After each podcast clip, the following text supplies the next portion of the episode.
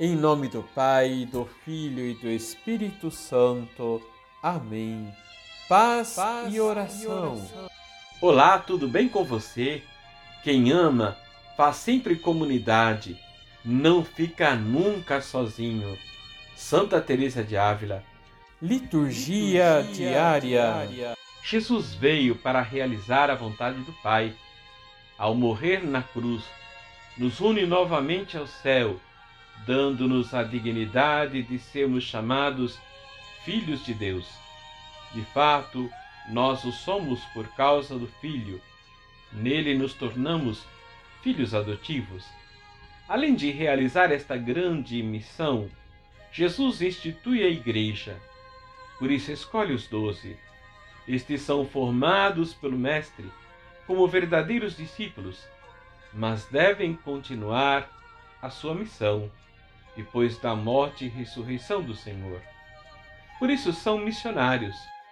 Jesus lhes dá o título de apóstolos, que significa enviados. Da mesma maneira, cada batizado vive essa dinâmica, discípulos missionários.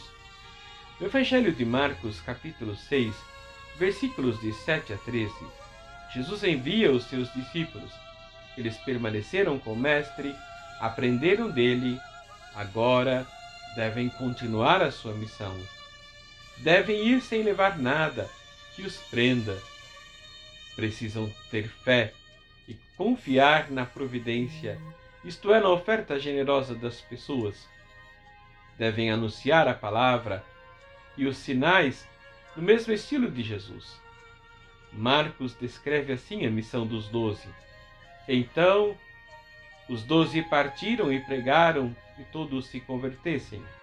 Expulsavam muitos demônios e curavam numerosos doentes, ungindo-os com óleo. A igreja, guiada pelos sucessores dos apóstolos, que são os bispos, continua sua missão. Somos gerados na fé pelo batismo, fortificados pelos sacramentos, de maneira especial pela Eucaristia e penitência, e enviados para anunciar a palavra de Jesus.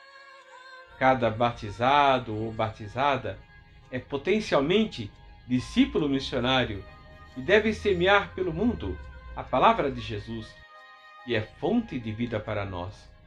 Nossa missão só termina com a volta de Jesus. Vamos rezar? Senhor, fazei-nos verdadeiros e fiéis discípulos missionários, que sejamos simples e alegres, humildes e despojados corajosos, generosos e disponíveis, para que, ao vosso exemplo, nossas ações se tornem sinais do vosso amor, misericórdia e compaixão, especialmente pelos mais fracos, sofredores e abandonados.